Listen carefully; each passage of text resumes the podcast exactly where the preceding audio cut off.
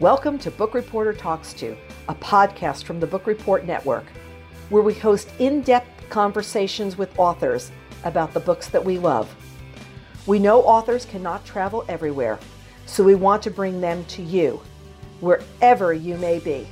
Welcome, welcome, welcome to our first Bookaccino Live book group event of the year, where our guest this evening is going to be Lisa See, and we are going to be discussing her New York Times best-selling novel, Lady Tan's Circle of Women, her tenth novel, which has received so much praise, including that this past Saturday, it was announced by RUSA, a division of the American Library Association, that is their best historical novel of twenty twenty-three. It's also a finalist for the Book of the Month Club's twenty twenty-three Best Book of the Year, and it was a Goodreads finalist for Best Historical Novel of twenty twenty-three. I am so happy to see all this praise for my friend Lisa See's book, because it was also one of my favorite books of twenty twenty-three. And, you know, it's one of those books where people say, what would you read? Oh, you want to, you will read this one. And I have a, a literary agent friend that said, can you just tell Lisa I hand sold ten of these? Because I loved it just as much as well. And I love when people feel that way. And I know that a lot of you here tonight feel that way, is I just want to hand this book and say, you're going to enjoy this. Well, the format for tonight is going to be as follows. Let me start by noting that we are assuming uh, that everyone here has read the book, as we will be talking spoilers. I will begin with a discussion with Lisa, and then we'll be joined by a couple of our readers. And then we're going to take questions from the audience from the Q and A. So as the evening goes on, drop your questions into the Q and A down below, which will be only shared with the panelists, and our esteemed editorial director, Tom Donadio, will be monitoring that. And then what we'll do is in the Q and uh, chat area, if you can just say the city and state you're from, we would love to see that and look at the chat later on. And if you have anything else to share, you can put that there as well. So with that housekeeping behind us, I want to welcome my good friend, Lisa See, to the stage. Hello. Hi, Lisa. So good to see you. There you go. There you go. So you have this really wonderful story about how you came to discover Lady Tan. And can you share that with us? Because to me, it's like, wait a second, how did this happen? Yeah, I mean, it is this weird thing how stories come to me. You know, is it fate, fortune, destiny, good luck, bad luck, dumb luck? And so actually for this one, you have to kind of scroll back in time about five years. I had gone out on book tour for the hardcover of the Island of Sea Women. When I came back, I started doing research for what I thought was going to be the next book. And then um, a year later, the paperback for Island of Sea Women came out. I went out on book tour. I left on March tenth, twenty. And I went to five states in five days. And then the tour was canceled, the country shut down, and then the whole world shut down. And remember how we all thought it was going to be two weeks? two weeks. and um, but it turned out not to be two weeks. And you would think that, you know, this is an ideal situation for a writer. You're home. You can't do anything else. You can't talk. You know, and you can just stay and write. The problem was that all of the research libraries, all of the libraries, all of the archives were closed. But most importantly, so was China. Mm-hmm. And Um, that particular book was going to require a trip deep, deep, deep into a very remote part of China. No way to do that in twenty twenty, twenty twenty-one, twenty twenty-two. And, you know, only the, the big um, quarantines only ended a year ago. But even now, I'd be very reluctant to go anywhere in the world still that would be there. Anyway, so I have to tell you, and you know this, I didn't handle that time very well. Home alone, twenty-four hours. I can't leave the house. I can't go anywhere. Also, I can't do what I do. And I, I just, I mean, I don't mean to sound melodramatic, but there was a part of me that just felt like, well, my life is over. Mm-hmm. You know, we didn't know what was going to happen. I was just like, oh, you know, everything I know is done. And I just really moped around. I mean, and and you know, I there was a highlight. I bought my first ever pair of pajamas. You know, I bought my second ever pair of pajamas, and that's the end of my pajama story. I mean, that you know, but I, I didn't bake banana bread, but I got pajamas. So it wasn't until October of that year, so a lot of months from March till October, that I was walking by here. I probably walk back and forth at least ten times a day. And I, I you're only seeing a portion of it, but it's a whole wall of research books. And the spine of one of them kind of jumped out at me. I don't know why. A gray jacket with slightly darker gray lettering, um, reproducing women, pregnancy, and childbirth in the Ming Dynasty. And I pulled it down, I opened it up. I had that on my book for ten years. Not only had I not read it, I had never opened it before. I mean, you could feel, you know, crack, crack, crack. And I thought to myself, well, you know, here we are in the middle of a global pandemic. My life is over. I might as well sit down and start reading it. And so I did. I sat down right over there. I started reading. I got to page nineteen. And there was this mention of a woman doctor five hundred years ago, which seemed pretty amazing, um, who, when she turned fifty, another fact I liked a lot, published a book of her medical cases in fifteen eleven. And I thought, well, that's interesting. I want to see if I can look up anything more about her. So I came right here, just started poking around and discovered that her book was available, you know, still in print, not just in Chinese, but also in English. And while I am a huge, huge, huge supporter of independent bookstores, I had to order that book on Amazon. And I had twenty-four hours. And so instead of thinking about this for like five, ten, fifteen, twenty years, like I usually do, it was all of twenty-six hours. Wow. Wow. And you, so you couldn't travel, you couldn't do your usual boots on the ground research, but you still could reach out to people and you could reach out to people. And you had one really interesting connection that you made that was close by, but still far away at this point.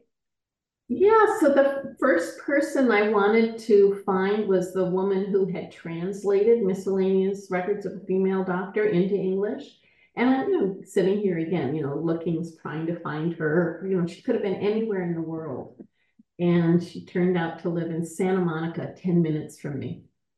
And while we couldn't, we still couldn't see, them, this long before vaccines, still couldn't see each other. We did talk on Zoom a couple times a week. And actually, we've just been emailing again because um, I there's some a little bit of the research that I'm doing for the next book that she's been able to help me with. And have you met in person at this point? Yeah.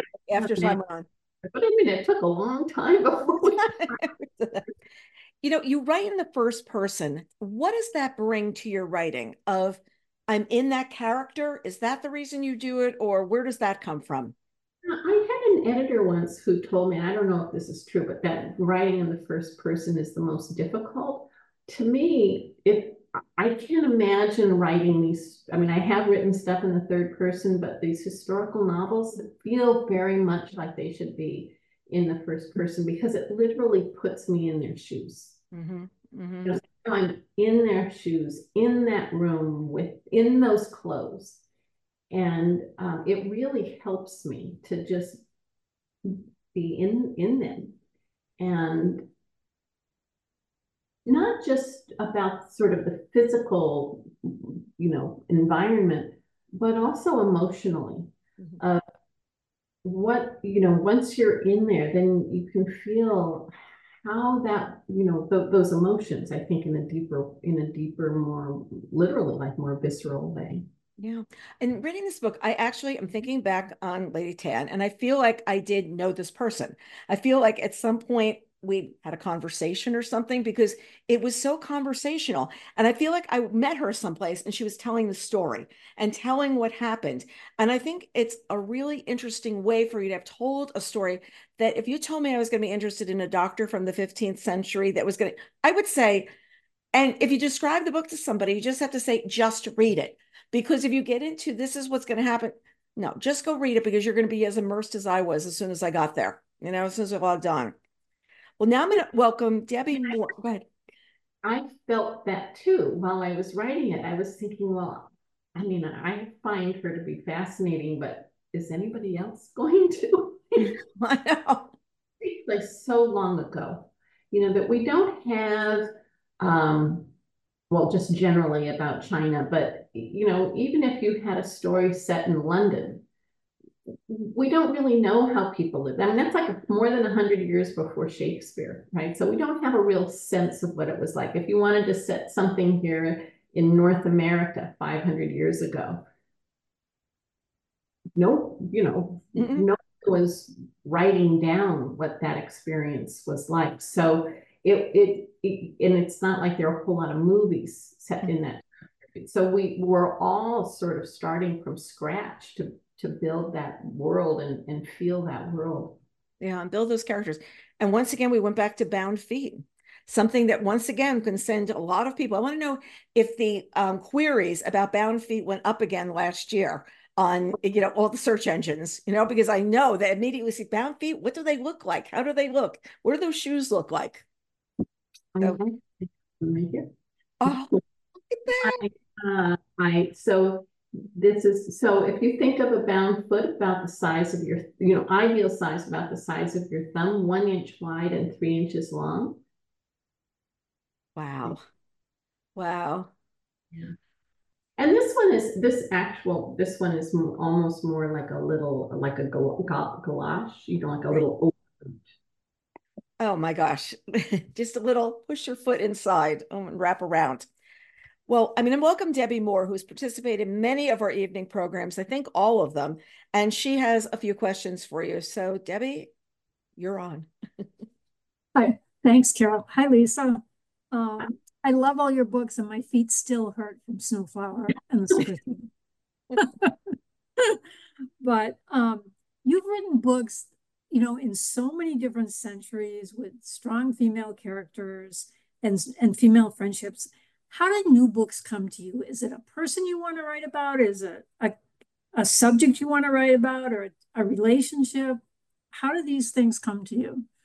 There is every way you can possibly. First of all, thank you so much for being here and for your great question. Um, they come to me in every way you can imagine. I mean, everyone has been different. So with Snowflower and the Secret Fan, I had reviewed a book Uh, for the L A Times on the history of foot binding. And in that book was just like a four-page mention of the secret language.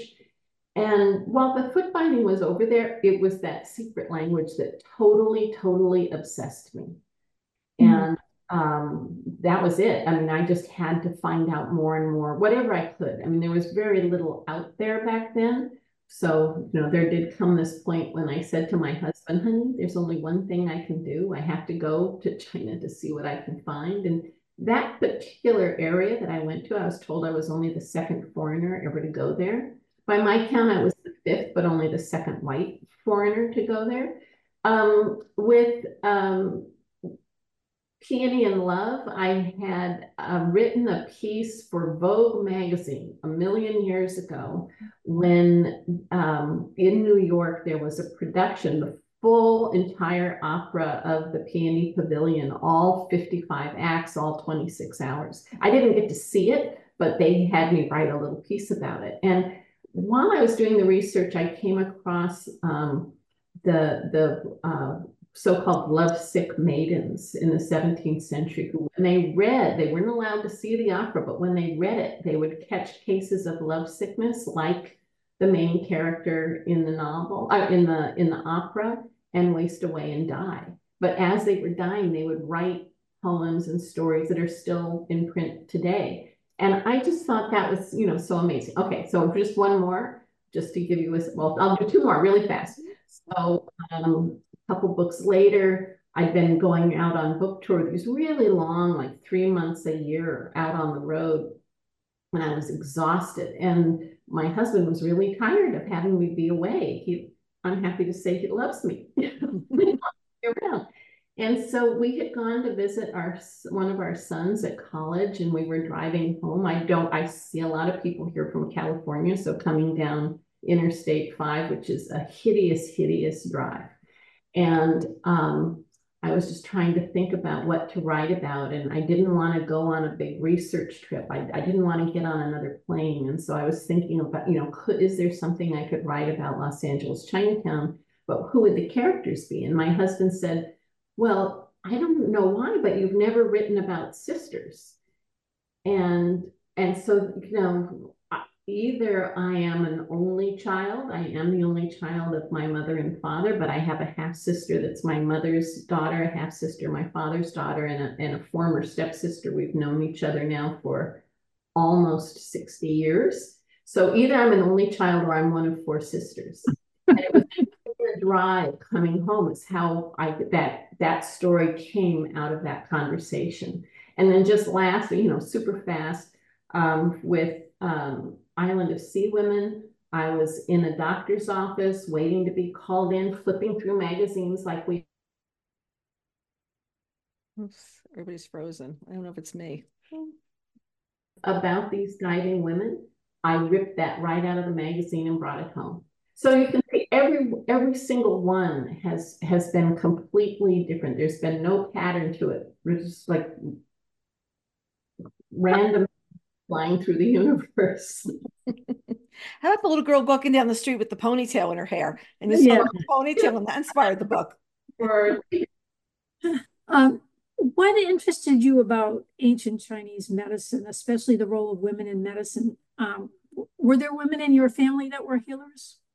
Oh, no, no, no. I, I just, well, uh, to me, uh, you know, if you think about how many books are still in print from before fifteen eleven, you know, there's the Bible, the Iliad and the Odyssey, some Greek tragedies and comedies. We can go beyond the Western canon, see the Mahabharata from India, Um, I Ching and Book of Odes from China, all of them written by men. Uh, there are a couple of books that have survived that were written by women. Um, Tales of Genji from Japan. Uh, there's um, a eleventh century, sorry, twelfth century Catholic nun, Hildegard von Bingen, who wrote two mm-hmm. books, actually quite similar to what Tan Yunxian did in the sense that they have these um, recipes for home, to how, how to make a remedy at home for your sore throat, your cough, gout, how to get pregnant, how to end an unwanted pregnancy. This Catholic nun had a recipe for that. But these are very, very few and far between.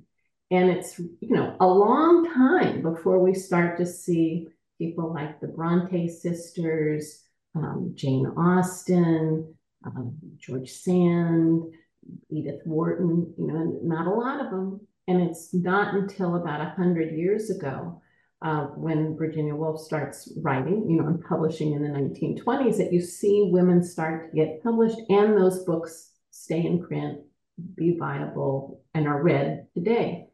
And so to me, that that was the thing that I'm just like, you know, yes, a woman doctor five hundred years ago, not not a whole lot of them in the world. And, you know, that she did this when she was fifty and that, and that this was, you know, published five hundred years ago, but still in print and important today. And the reason it's still in print is because so many of her remedies are still used in traditional Chinese medicine. Oh, yeah. Um, the relationship, I'm sorry, I, I know I'm going to mispronounce these names, but the relationship between Zhen Yan and Mei Ling is fraught with problems caused by class, occupation, personality, yet they continue to find each other despite their differences. And many of your books contain these types of relationships between women. Do you think there's something unique about female relationships, or at least the way women relate to each other? Yeah, I, absolutely I do. You know, this is a unique relationship that we have in our lives. It's completely different than any other relationship that we have. We will tell a friend something that we wouldn't tell our boyfriend, our husband, our lover, our mother, our children. It's a very, very particular kind of intimacy. And of course, whenever you have that, whenever your heart is open, you are vulnerable to being hurt. And so all for all the good things that we get out of friendship, the love, the support, laughter, a shoulder to cry on, all, you know, the shared experience, all the good things, there is this dark shadow side. Mm-hmm. And when I see those dark shadows, that's where I want to go. Um, and finally, do you think the idea of a circle of women or a circle of friends is unique to women and, and a unique way that women see their relationships? Well, I can't say that I know enough about men to know if, you know, they have that in the same way that women do.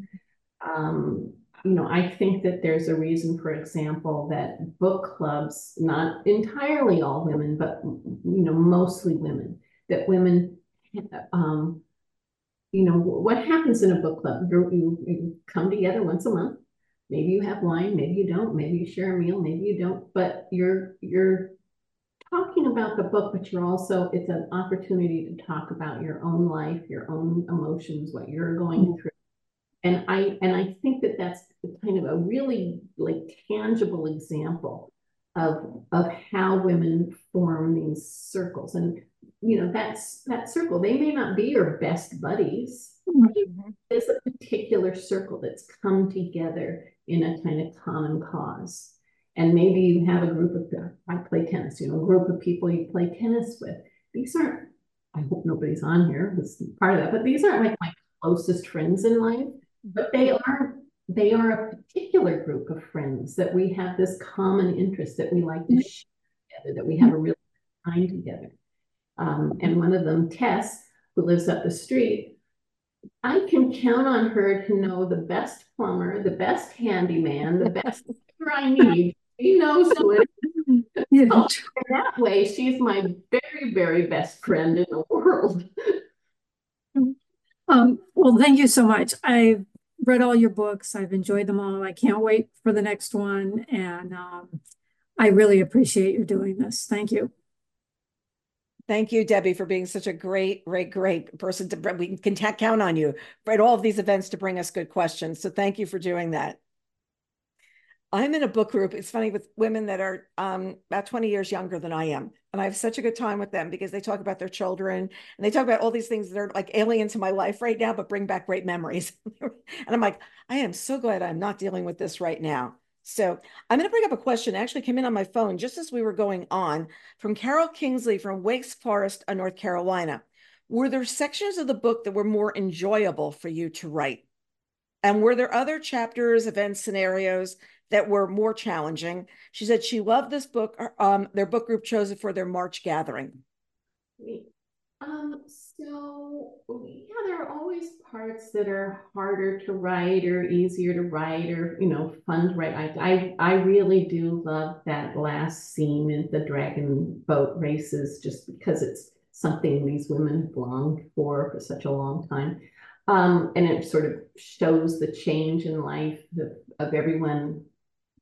But for me, I have to say, and I'm just going to sound like the most gruesome person, the more gruesome the scene, the more I love writing it. So, I mean, I, when I, I'll just say there are three stories just off the top of my head that um, did not happen to Tan Yunxian, but did happen to real women.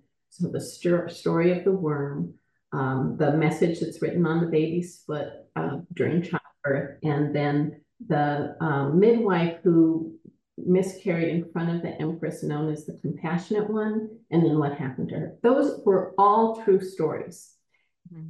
So, you know, I'm like doing research and I'm reading along and I came across that story of the worm and I'm just like, oh my God, I use that. I cannot use that. And so, you know, for me, it's like, okay, so where is that going to be in the stories? The beginning, the middle, the end? Why is it there? What's the ripple effect? But the anticipation I had as the writer, you know, I have to lay in some clues that, you know, that lady, that uh, Lady Quo keeps doing.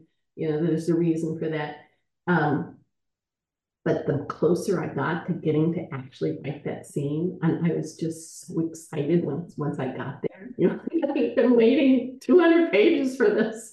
So um, there's certain things like that that, it, you know, on the face of it, don't seem like they would be um, particularly fun or enjoyable. But it's just like I've been waiting so long to get to this. I'm ready. Yeah, the, and yeah, I, somebody just typed the worm is nasty, and I was like, yes, but you definitely remember that part of the book. Just you definitely remember what happened there. You know, it's. Um, For, um, we're going to have Michelle join us. Michelle Morrell. Let me see. Here comes Michelle. Good, good, good. Um, Michelle has been on with us a number of times as well. So we welcome you joining us tonight. And Michelle, what's your question? Hi, Lisa. This is such a pleasure to be on here with you. And, and like Debbie, I'm a huge super fan. I've read all your books. Um, I, I actually have a little bit more of a general question. Um, so while I was doing some research and I was looking at your website, I kind of ended up down a rabbit hole, which led me um, to your mother, Carolyn See, an author that I who I learned about. Um, and I watched a really fascinating interview with her uh, promoting her book, Making a Literary Life. Um, and I was super intrigued with her writing advice. I'm, I'm trying to write a novel myself. Um, and one piece of advice that she gave writers was that writers should write a thousand words a day, five days a week, um, and also write a charming note to another author or someone who makes your palms sweat, she had said. So I kind of wondered if you took that advice yourself from your mother, or if you have any other advice that you you have for writers. Um, well, and I figured so this is a great I know you were going to ask this question. However, yes, I write a thousand, when I'm writing, I write a thousand words a day, and I even keep a notebook with my daily word count.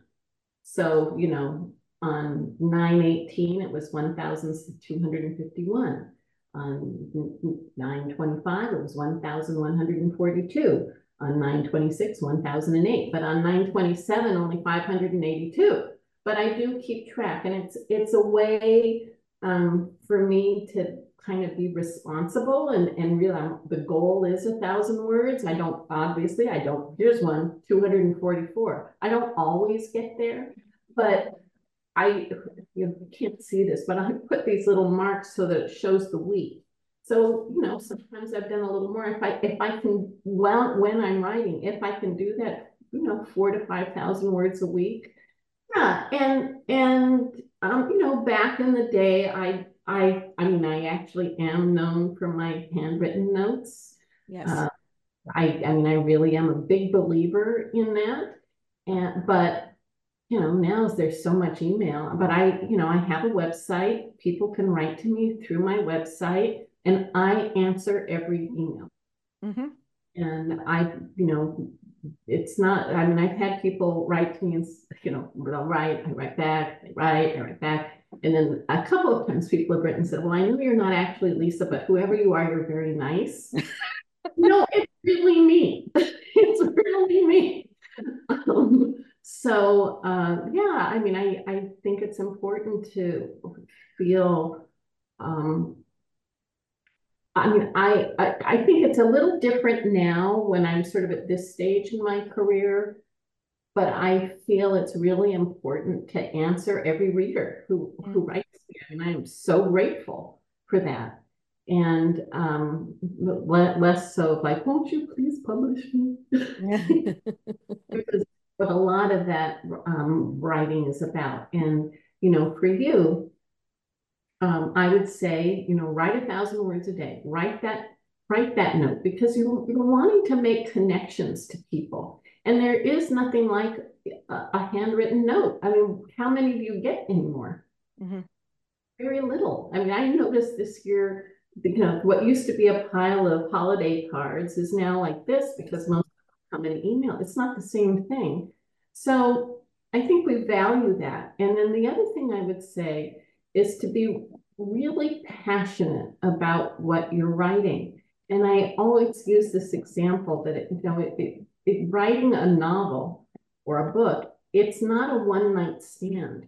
This is like a marriage. You are in it for the long haul.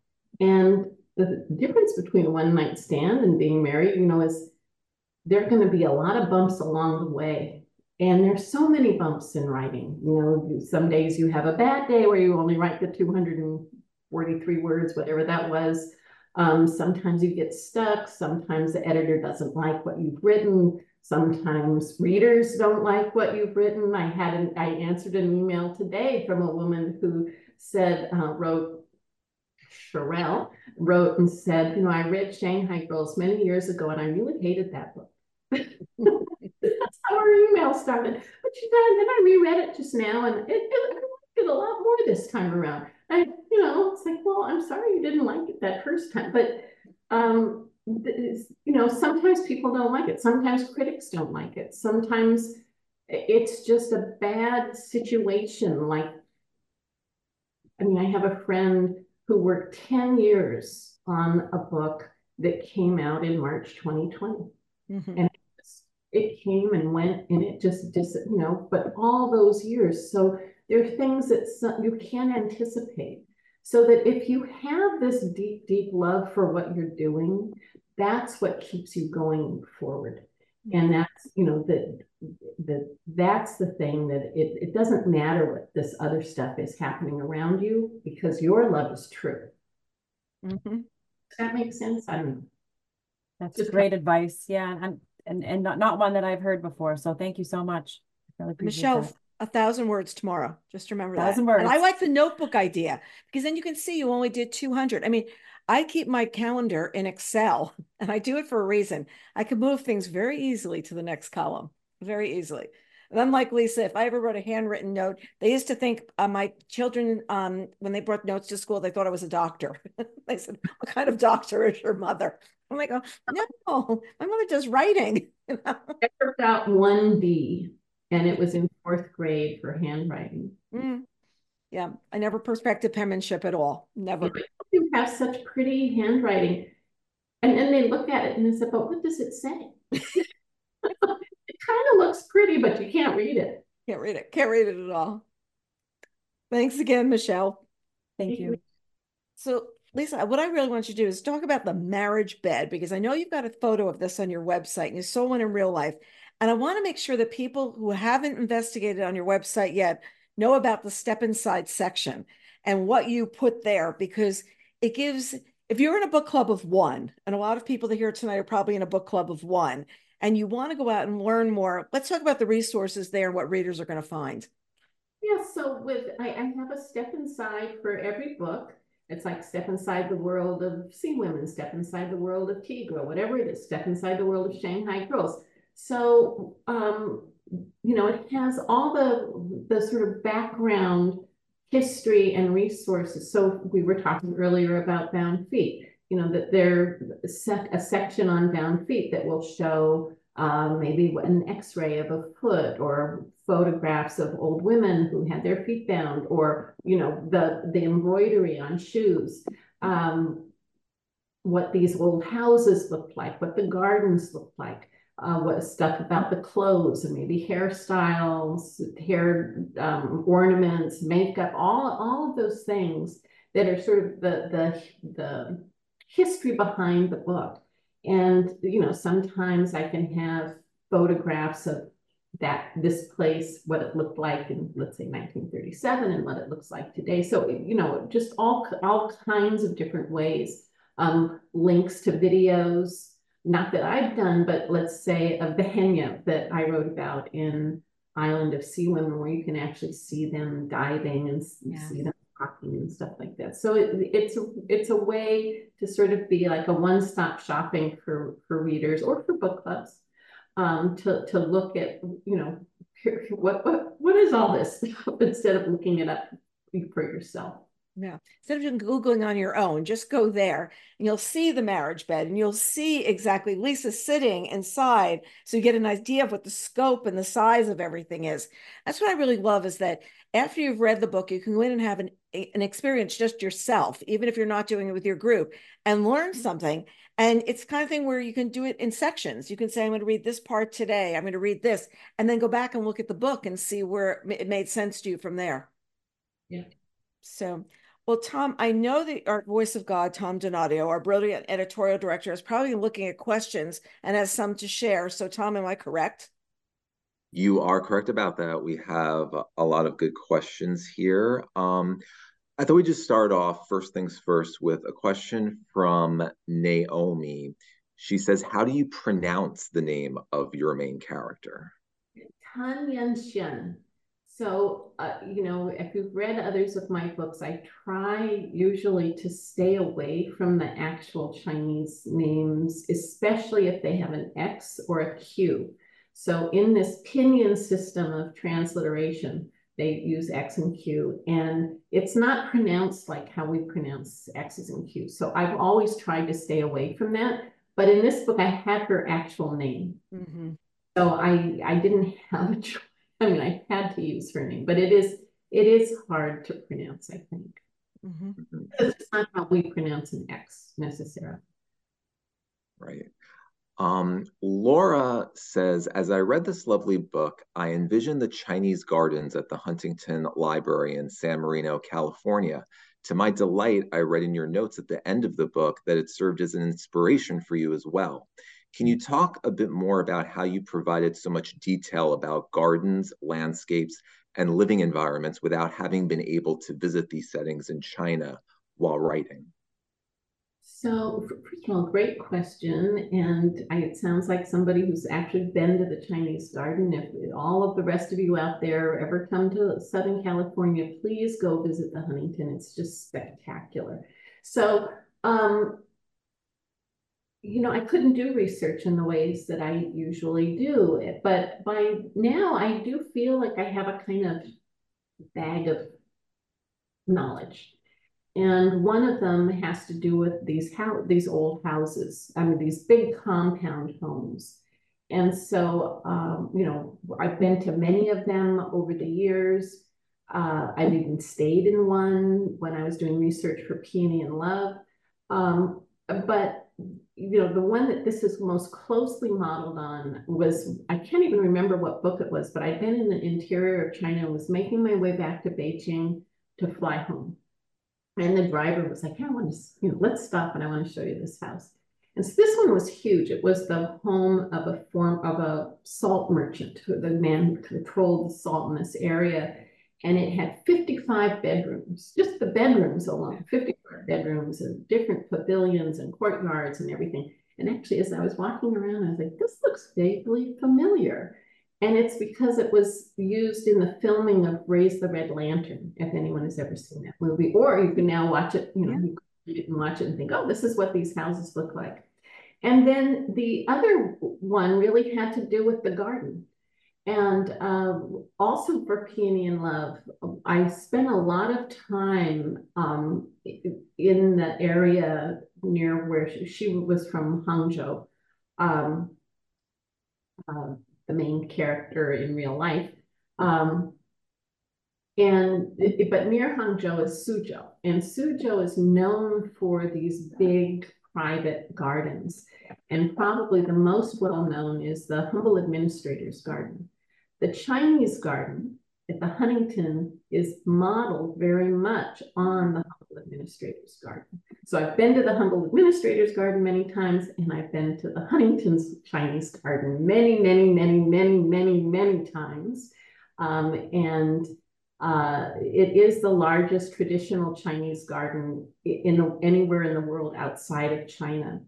And um, I'll just say that I wrote an opera, uh, the libretto for an opera of On Gold Mountain, my first book, and L A Opera did a production of the opera in the Chinese Garden. I think it's two years ago now.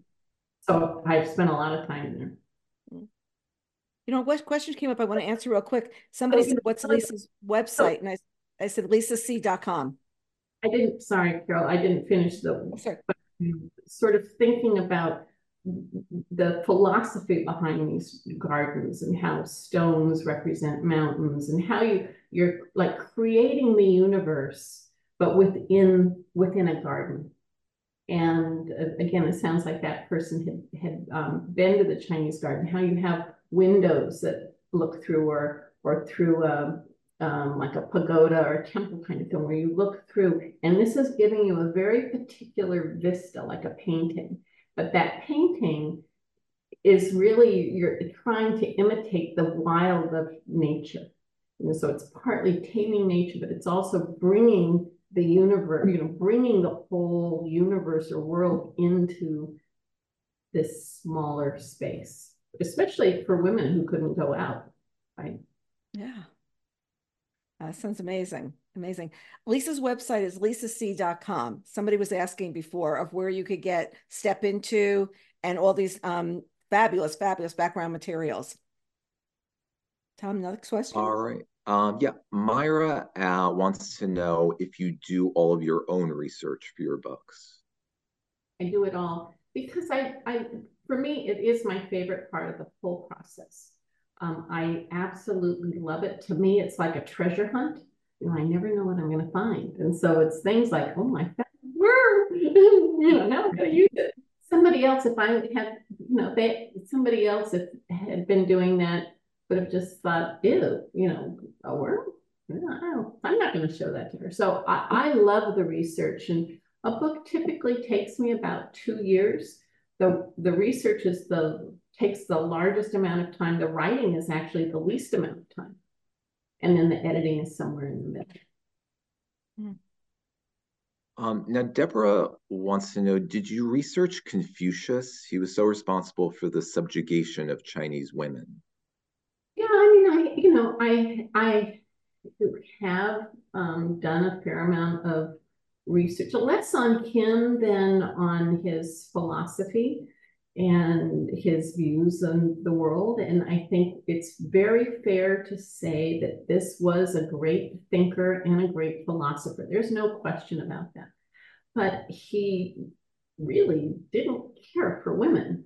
So all of these sayings, uh, when a girl obey your father, when a wife obey your husband, when a widow obey your son, um, an educated woman is a worthless woman. That's a nice one.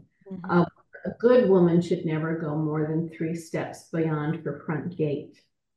And what one of the things that really struck me about Tan Yunxian is that she she presents as a very traditional Confucian woman. She gets married in an arranged marriage when she's fifteen. She has four children. She took care of her husband's home. Um, and yet somehow she... Uh, she was definitely educated mm-hmm. and did go more than three steps beyond her front gate. And this was actually one of the things that really sparked my curiosity at the very beginning was, if this is a woman, you know, most of her cases are believed to be the women and girls who live in this family compound, whether they're the sort of elite women and girls or the servants who took care of them. But there are these other cases, the the tiller woman on the ship, the um, brick and tile maker. Those were real cases that she had. So how did she meet them? And so this was one of the things that I was, you know, in my imaginations, I have to figure out how she did that. You know, how did she meet them? She had to have gotten out somehow. How did she leave? How did she leave became your whole, a question for a day of a thousand words of writing, how she left the house. Um, Judith wants to know, how did the grandmother get to be a physician?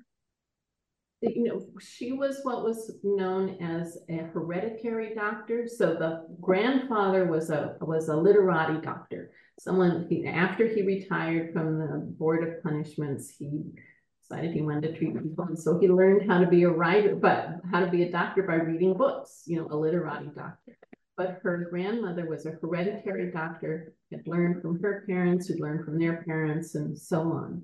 And so in that way, you know, Tan Yunxian is a little bit of a combination, because there's, you know, it's her grandfather who's the one who says, this little girl is too smart just to have to confine her. I mean, this is his exact words. She's too smart to confine her to just doing embroidery. We should teach her my medicine.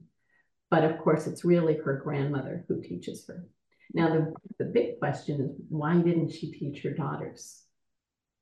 Mm. And no one knows the answer to that. I mean, scholars have really tried to figure out what, you know, why did it end with her?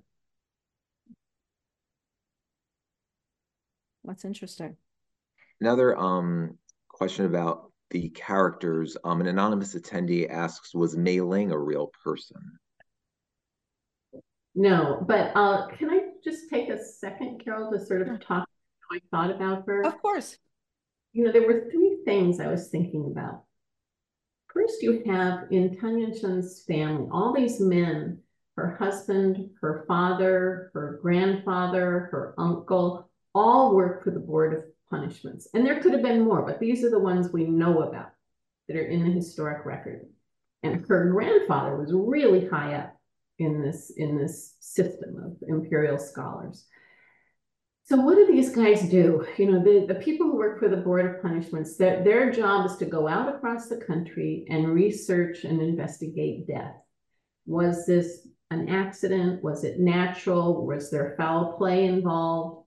Uh, and so they, they are acting as the investigator, the lawyer, the judge, and also the person who decides what the punishment is going to be. So it's really very much about death. And over here you have doctors, and what do doctors do? You know, their, their job is healing. And over here were the midwives. Now, Confucius, who we were just talking about a minute ago, um, he, one of the things he did was create this kind of hierarchy of all of the professions. And at the very, very, very bottom, bottom, bottom were people who came in physical contact with blood. So coroners, butchers, and midwives. And this was really interesting to me because what do midwives do? They're, you know, they're bringing life into the world. And yet here they, they were seen as being seen as like the most polluted people. So to me, this, this sort of triangle was really interesting. And, and by having someone who was a midwife, that would allow me to sort of look at these, you know, this, this play around in that triangle. So you had the right character to tell the story. You had the right character to, it was the point of view, her point of view. You could look at a lot of different things from. Um, Carol asks, um, what made you decide to add the mystery to this book? Mm-hmm. Oh, such a, another great question. You guys are so great out there. So I while I was doing the research, Um, I somewhere along the line, I stumbled across The Washing Away of Wrongs. And this book, you know, is the first book in the world about forensics and published in twelve forty-seven, I believe, twelve forty something, and still used in China today. And uh, actually, when I was on book tour for this book, Uh, I did an event in Colorado where one of the women who came to the event, she had studied forensics here, you know, an American woman. And that was one of the textbooks that they had because um, one of the things is just how do you treat a body with respect is very much at the heart of that book. Anyway, if you've ever watched a single episode of C S I, all the different C S Is, it, you could have a series that would go for twenty years just using this one book. And believe me, I thought about it. There's so many, like, here's, you know, here's this, like, what happened to the, anyway. So I, again, this was sort of tied in to that whole idea of the Board of Punishments, healing, and midwives, but how you would look at death. And so, you know, um, you know, it is related to health and, and well-being. So I, I just, um, you know, thought all that stuff was fascinating. And I mean, I don't think of it as being like a deep, deep mystery. You know, it's not, it's not Michael Connelly mystery, but it, but it is sort of in there. And I, and I uh, really enjoyed doing that. I mean, my, you know, my second, third, and fourth books for mysteries. So it was really fun to be able to kind of go back to that format, even though overall you wouldn't label that book a mystery. Um, Gail says, you had spoken previously as to why she did not pass down her medical knowledge. I thought that may interest everyone. I'm sorry, say it again? You had spoken previously as to why she did not pass down her medical knowledge. I thought that may interest everyone. Yeah, I mean, they, they don't, nobody knows why she didn't do it. Um, what what is known about her is, you know, she lived to be ninety-six. This is really a remarkably old age today, but especially back then. Um, her nephew, you know, at that very last page, um, and in real life, you know, there are these forewords and afterwords that are written by mostly men in her family, kind of testimonials, uh, but also describing different aspects of her life. Anyway, he was the one, you know, after she died, her, weirdly enough, her book, you know, sort of fell off the bookshelves and you couldn't find it in the local bookstore. And he wanted to save it from disappearing, you know, forever. And so he searched around, he found a copy, he uh, transcribed it with Russian ink, he paid to have the woodblocks printed, he, um, you know, paid to have it published. And, and that's the version that has survived to today. Um, I, and I actually have a Xerox copy of, of the real pages of the book. And I think, I think, Carol, I think that's in Step Inside. It is Step Inside, yeah. Um, so that's the version that survived today. Anyway, in his last piece, what he wrote about was sort of what happened to her, you know, what his journey was and why he wanted to do this, but what happened to her. And, you know, we've all agreed we can have spoilers. So um, her son, but also all the men, male descendants in her family, were killed in a political purge. And so, you know, one question that people have is, she wrote this book when she, and published it when she was fifty-one. Everyone says she became a much better doctor over time, that she became so good that she could actually look at someone and see through their body to what was ailing them. So like a, like a, like a mystical um, doctor. Uh, and, but why, why didn't she ever publish anything else? And so he speculated two things. That one, after she died, maybe someone just threw them out, just thought, well, nobody needs that stuff. You know, and if any of you out there have ever had to take apart someone's life, I've had to do it now four times, you know, there's stuff you look at and you think, well, that's going in the trash bin, you know, I don't have a use for that. And so maybe that is what happened.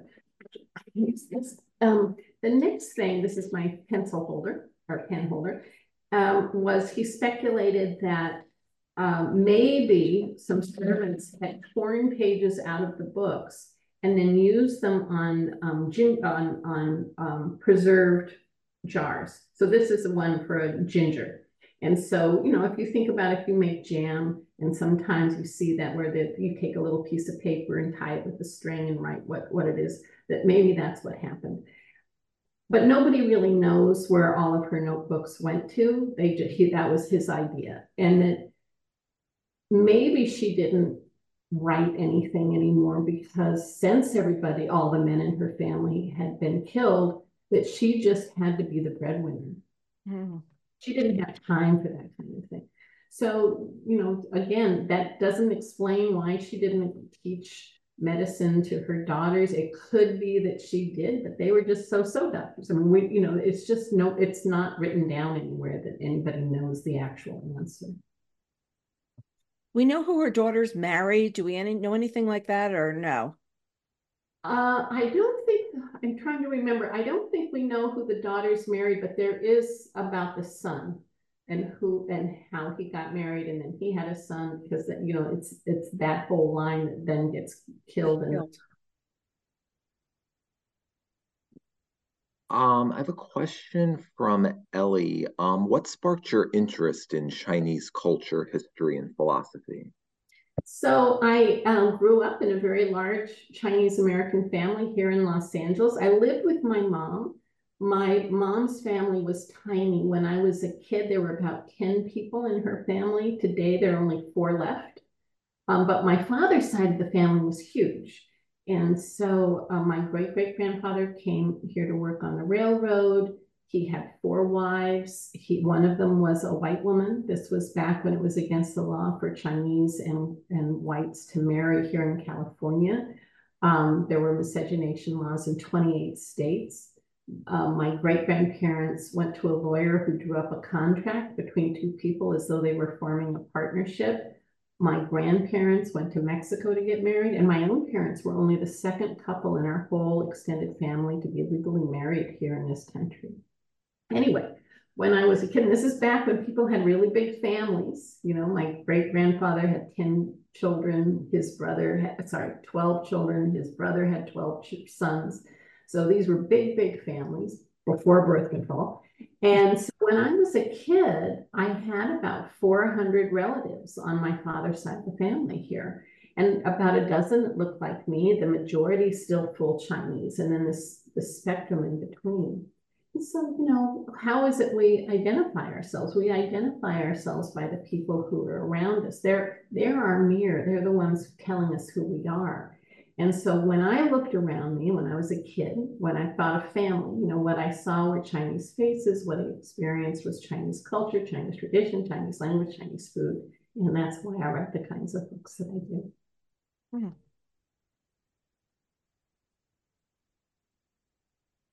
Isn't it interesting right. how family's changed? Isn't it interesting how family has changed so much? And and people now, first of all, people are getting married later. Maybe they're having a child. Maybe they're not.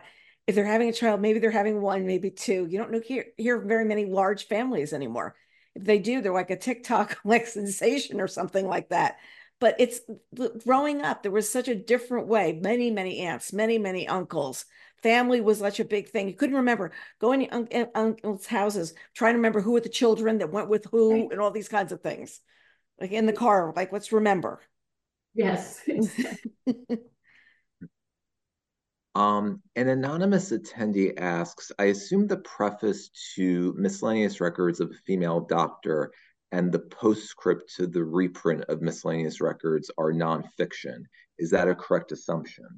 So in, in her book, those are actually written by real people. What I did was I took about sort of half of the content that um, each of those had. And then, um, you know, it was also my opportunity to put other stuff in uh, that I didn't have a way to, to put in um, in her story, you know, that I couldn't. So I wanted to say something about that time period or what happened to her later um, or what was known about what had happened to her and her family later that may or may not have been Um, in those those original things. But I, you know, I did use uh, who I can't remember who the one is at the front, but that was a real person, and the one at the back is is her great nephew. But again, use, using about half of what he he did in his original um, postscript. Mm. Um, Heidi says, Lady Tan is such a great book to read that I wrote a book review as my writing assignment. My question is about the name translation. As an English-Chinese translator, I couldn't help but notice that some of the people's names in Lady Tan do not appear to be Mandarin pinyin, such as Doctor Wang and Mei Ling's husband, Kai Lu. I'm just curious if there are reasons for these exceptions. Um... Not really. I mean, what? Um, yes, I and I wonder if this is a person who's written to me about this um, this issue of, of using some can uh, you know more Cantonese style names. Um, you know, some of it is just accessibility. We were talking about that earlier with her name and and the X's and the Q's and just trying to. Um, find names that work um, well for people who may not be all that familiar with Chinese names.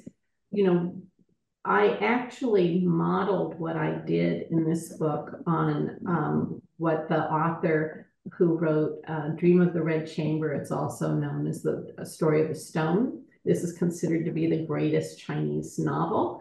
And it's it's one of these big sprawling epics, and it's mostly about one family and one of these big family compounds. And so you have the servants and the concubines and the sort of upper tier people. They're um, actually sort of a military side story. And so he had this really, you know, the the, the people at the bottom had very common names. And so I use that, you know, so, you know, the servants are Poppy and Inky and names like that. And then as you went up, you know, then people started to have titles, um, even though it's it's not, you know, like Lady Tan. She's not officially a lady like you think of in England, right? But this was more of a title used within um, within the culture to sort of show that you're you're higher up on the societal um societal level. Mm-hmm. This is something um I was interested in wondering about too. Randy asks, the cover of the book is magnificent. Did you have input into its creation as Carol holds up the cover as we speak? All I can say is uh, my input was, oh my God, I love it. So I can tell you, you know, obviously no photographs back then, no drawings or paintings have survived if, if there ever were of her. So this is actually a composite of three photo, three women, photographs of contemporary women. So she's, it's real in the sense that somewhere in there, there are three real people, um, but she's a composite. And then when it first came, they actually sent different versions with different color backgrounds. So one was purple and one was, you know, pink and one was yellow. And I put them all around this room. But the, the green one was always my favorite, and it was everybody's favorite. And Carol, I think I think you and I may have talked about this way back then. So the book came out in June of last year. Right. And so, you know, it's technically a summer book. And if you think of summer books, you know, often it's like a beach chair and the pretty right. pastels and things like that, that, that, right. that message of this is a beach read. This is right. a thing. This looks more like a fall book, right? Because it, it does. And so that was one of the big discussions was, you know, it's coming out in June and it's going to be really hot in a lot of places. Will people want to read it? And it turned out they did. So that was good. And they're still reading it. That's the interesting thing. Pe- people are still reading this book. It's still every week. It's like, okay, who has still gone out? And people are still talking about it with me. It's like, this was one of the most interesting books. We see it all the time coming up out of our year end, what people read on reading group guides. It was one of the books. It was like, you know, this is what we want to talk about. It shows up a lot on those lists for sure. Mm-hmm. Um, couple more questions. Um, Bonnie asks, how much input does your editor have as you write? I actually write the whole book before I show it to her. I mean, at, for this next one that I'm working on, I'm, I came up with a kind of interesting structure for it. And so I'm, I'm actually this weekend, I'm going to kind of clean up the first fifty pages and just, I just want her to say, yeah, I like it. You know, I, I like it, but we're not, we're not reading, she's not reading for content or anything. It's just like, does she like this structure? So, but other than that, I really wait until the very end. And, you know, I've, I've done a bunch of drafts and then I send it to her, and she, um, she, I've had many different editors now after having written so many books. And so each editor has a different style. So one of the things she does is an editorial letter that's about, I don't know, like twenty pages long, sort of what the book is about, what her questions are in each chapter, sort of looking at big picture stuff, but also little picture stuff. And then she sends, you know, she's also writing on the manuscript, which she sends to me too. So I really have two things. And then I, and this can be for the writers out there, you know, I really look at editing, I, I kind of divide it into three sections. The first is, they're just wrong. They were wrong. They, you know, they were, they didn't get enough sleep, whatever. They were just wrong. The next one is, oh yeah, they were, com- that, that was, a, I have to fix that.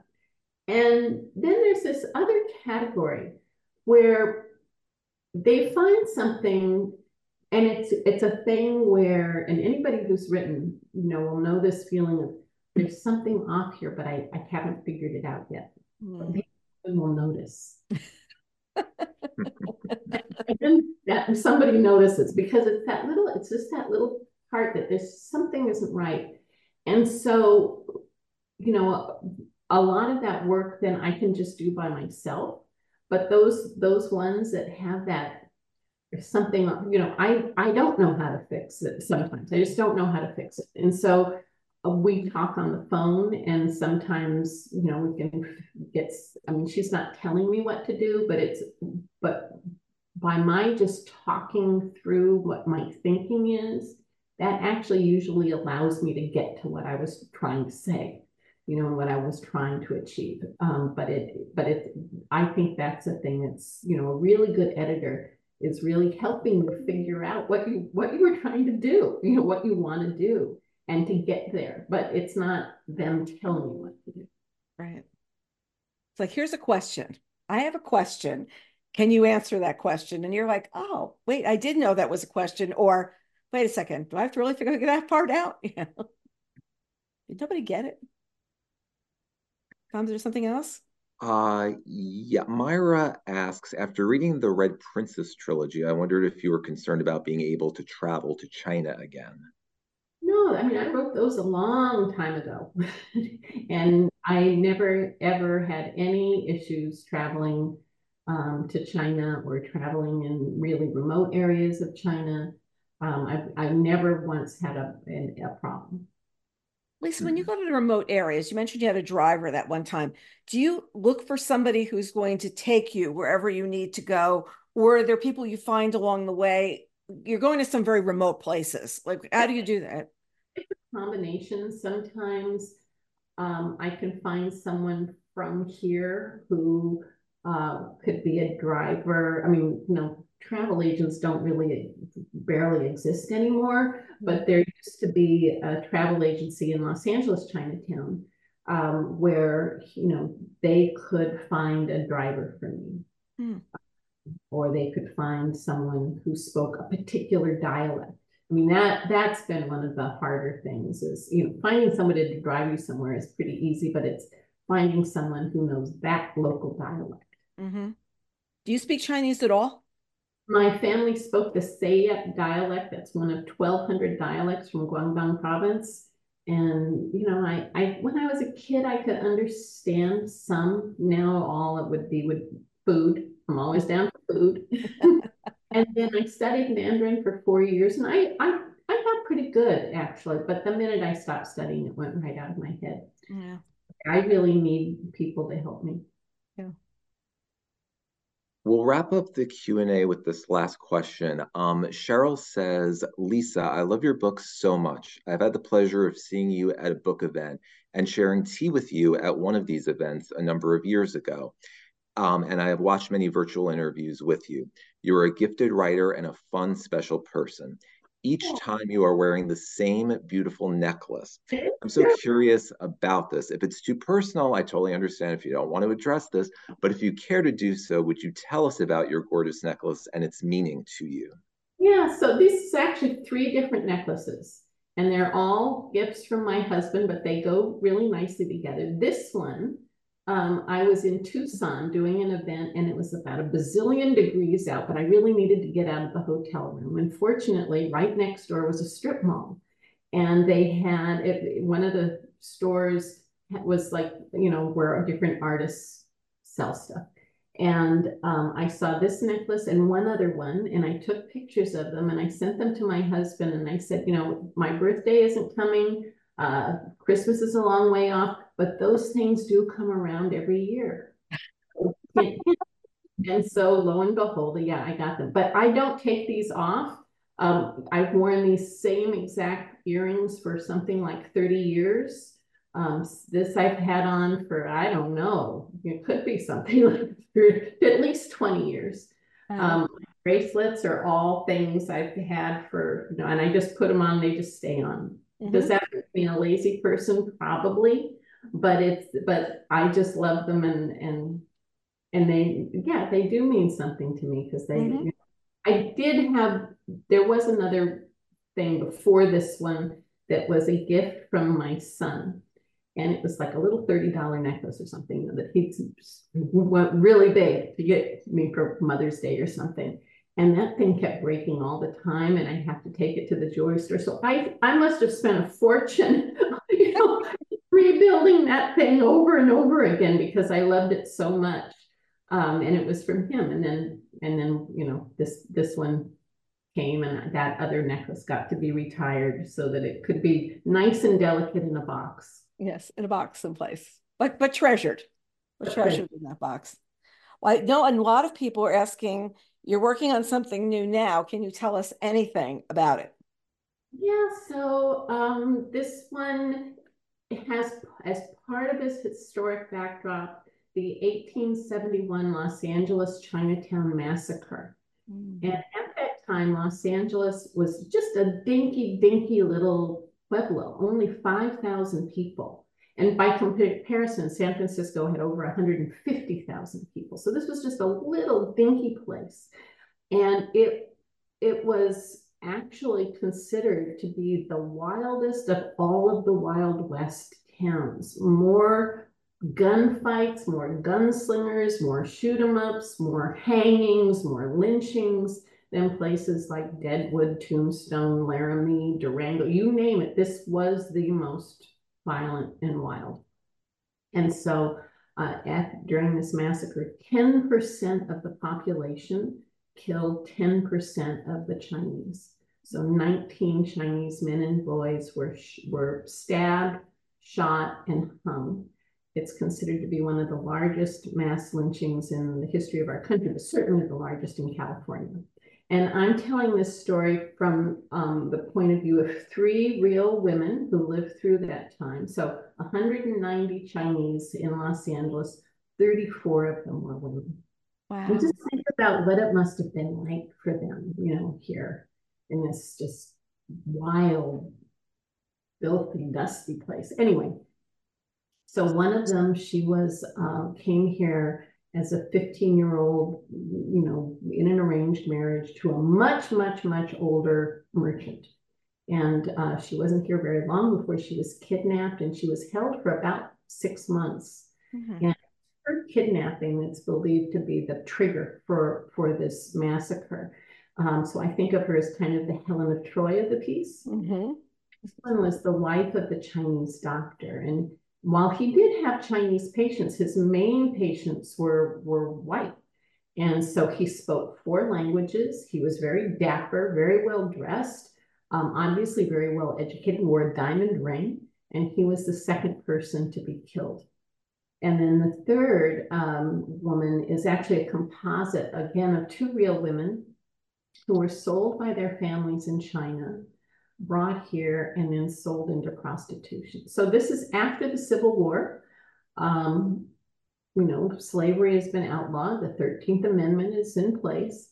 There was one exception, and it had to do with the sale and ownership of Chinese women in the state of California.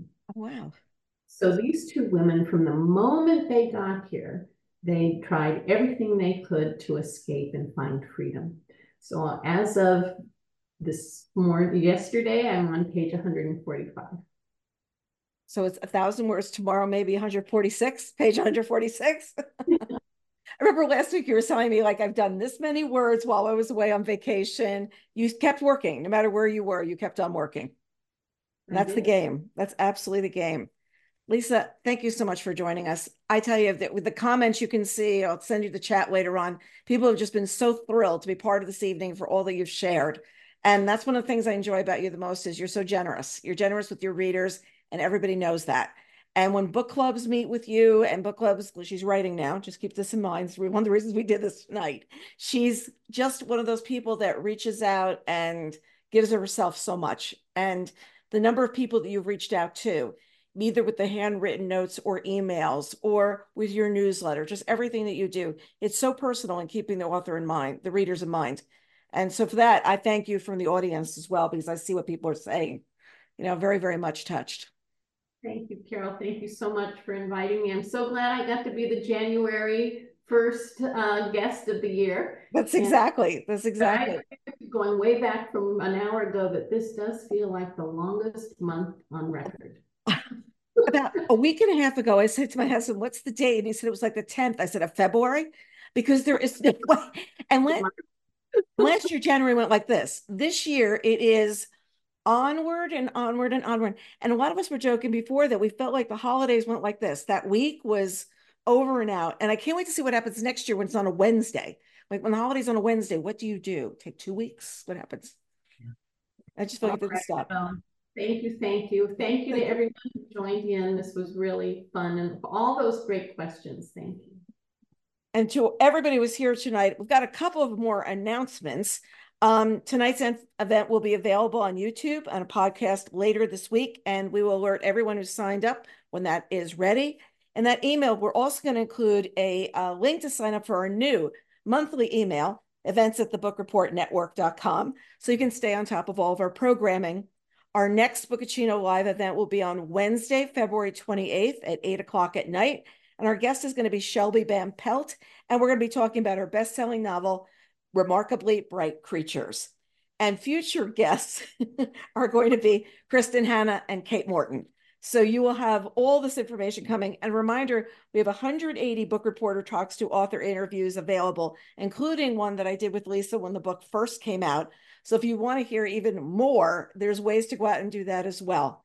So for everybody, thank you for joining us. Lisa, thank you again. And to everybody, here's to next time.